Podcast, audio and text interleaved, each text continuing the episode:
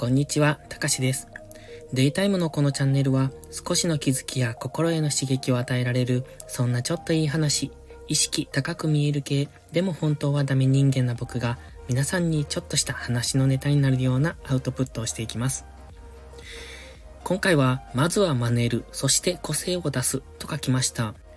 これはですね、先日ある方がおっしゃってたんですが、SNS のアイコンっていうのに、今実写の顔ですね、あの、自分の実際の写真、顔写真を使われている方がたくさん見受けられますが、それがもうダサいんじゃないかというようなことをおっしゃっていたのを受けて、えっ、と、自分なりの考えをここでお話しできればと思いました。で、この SNS のアイコンに自分の顔を出すっていうのは結構、えっ、と、定番として言われてきたことなんですね。例えば SNS のプロフィールには自分の経歴、そして今どのようなことを行ったか。例えば売上がいくらできただとか、このような、えーと経歴を持ってますとか。そういうことを書くのであって、自己紹介というよりも、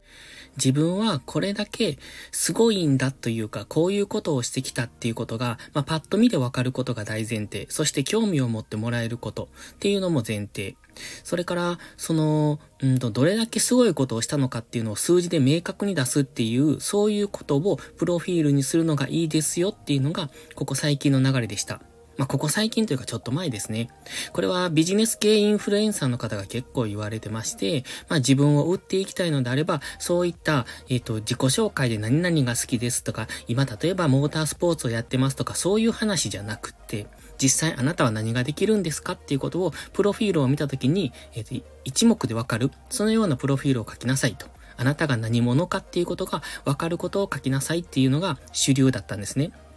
で、その時に信用を得るために、やはり、えっ、と、な、誰かわからないアイコンよりも、実際の自分の顔写真を載せるっていうのがいいですねっていう、そういうことをおっしゃってました。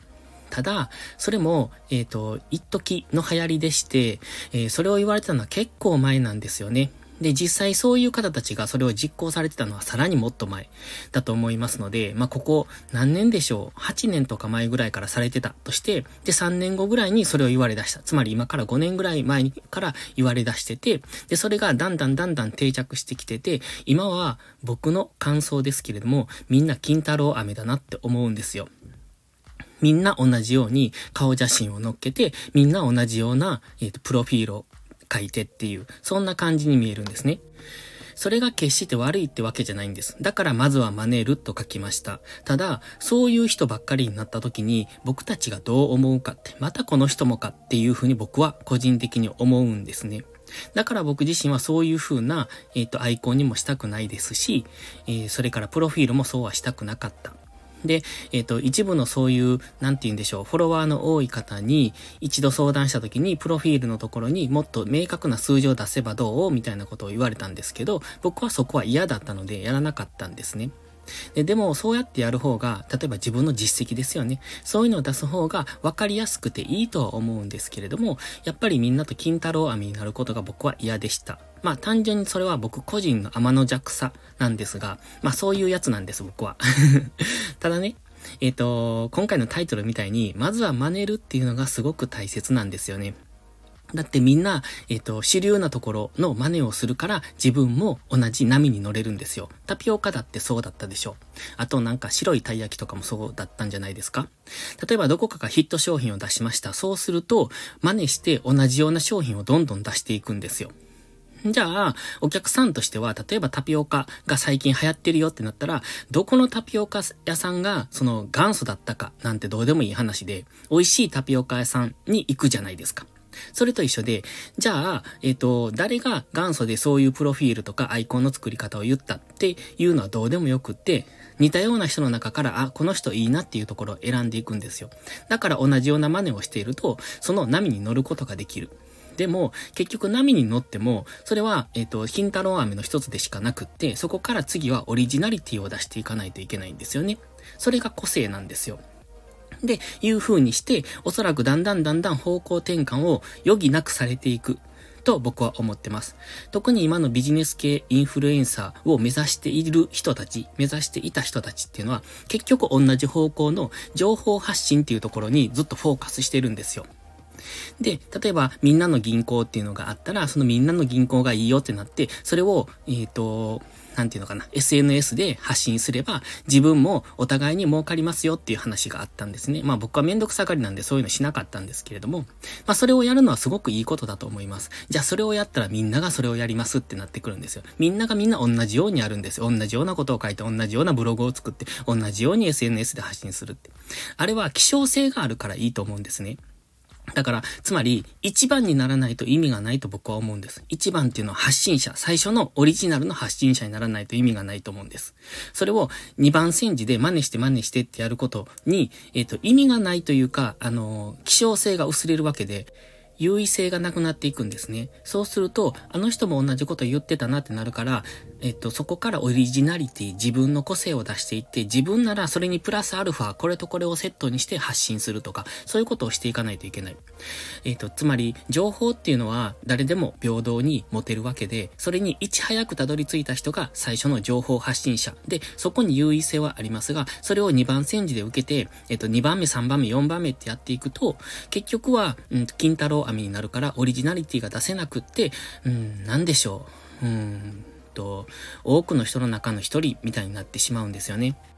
だから、それでもいいと思ってやってる人はそれでいいんでしょうけど、僕はそれはなんか違うんじゃないのかなって、ただのコピーであって、うーん、コピーってことは誰でもできるってことなので、それあなたがやる必要あるんですかって、例えば僕がやる必要あるのかなって思うんです。で、自分がやるってことは自分にしかできないもの、それが個性だと思いますし、そこを探していく必要がある。それが何なのかっていうのはわからないですけれどもね。で、僕のやってることも、多分まあ他の人がやってることと同じようなことも、もやってます。けれども、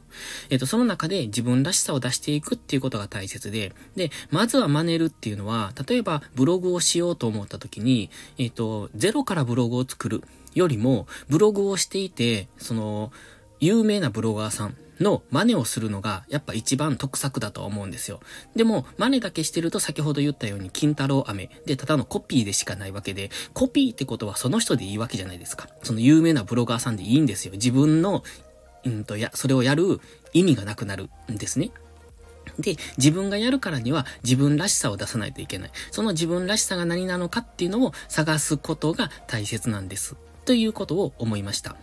で、えっ、ー、と、今回 SNS のアイコンっていうのが実写がダサいっておっしゃってましたが、これは僕はずっと前から思ってたんですよ。で、やっと言ってくれたなと思ったんです。だってみんな同じように顔写真つけて、えっ、ー、と、なんかやってくるんですよ。だから、すごいね、僕そこに違和感を感じていたんですよね。いや、別にそれが悪いってわけじゃないんですよ。でも、なんとなく僕としては、こう、ちょっと遠慮しますっていう そういう人に絡まれると、あ、ちょっと遠慮したいなって思うんですよ。で、しかもそういう人に限ってね、すごい DM を送ってきたりするんですよね。こんな会社を経営してて、こんなことをやってます。ご興味ないですか？みたいなことを。まあ、あれはただの、えっと、桜、桜っていうか、その、営業でね、本来の、うんと、詐欺まがいなことをしてくる人もいるでしょうけど、おそらくまあ、個人をアピールしたいっていうので、それをされてこられてたと思うんですよ。まあ、僕はことごとく無視するんですけど、そういうのは。もう返事も返しませんので、めんどくさいから。ので、やっぱりそうじゃなくって、自分の個性を出していく。で、その話の中で言われてたのが、まあ、これからは NFT の、うんと、アイコンなんかをやっていったらどうですかみたいなことをおっしゃってたんです。確かに NFT っていうのは、まあ、今からの時代で、えっ、ー、と、ツイッターでもそれは取り入れようとしてるみたいで、えっ、ー、と、結構いいものだとは思うんですけれども、まあまあ、それはその人の考え方なのでいいかなって思ってます。で、ちなみに NFT って何かっていうと、今ちょっと、ちまた、ちまた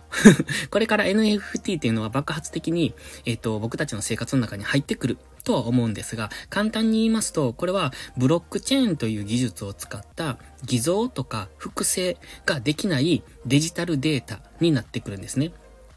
例えばデジタルデータっていうのは単純にまあ僕がツイッターに画像を載せました。その画像っていうのも、えっ、と、ダウンロードして、また使うことができるじゃないですか。それって使い回しができる？僕が撮った写真をね、まあサインも何も入れずにツイッターに載せたとすると、その画像をまた別の全く他人がそれをダウンロードして、それを自分が撮った写真だよっていうことができる。でも、NFT っていうのはそれができないんです。できないというか、そこの画像に、その人の個人の、うんと、どういう人、うん、誰のものか、かな？だから所有者が誰で、次に所有した人が誰で、みたいな、そういうね、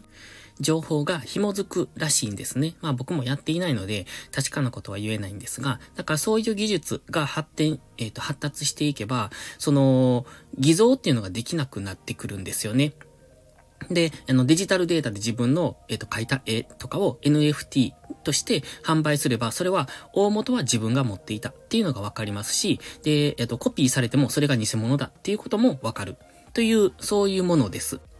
で、話を戻しますけれども、まずは真似をする。それは先駆者、最初にされていた方たちの真似をするのが、一番まず手っ取り早い道として僕はありだと思います。というよりも自分で道を、えーと、切り開いていくよりも、切り開かれた道を通る方が圧倒的に楽じゃないですか。だって別に自分で道を切り開く必要はないんですよ。もともと開いてある道があるから。で、ただ、その道だけでやってると、それはただの、えっ、ー、と、コピーとか模倣品でしかないので、そこにオリジナリティを出していくっていうのが大切だなと思いましたので、みんな同じような情報発信をしているかもしれないですけれども、その中で自分にしかできないものを何か組み合わせていく。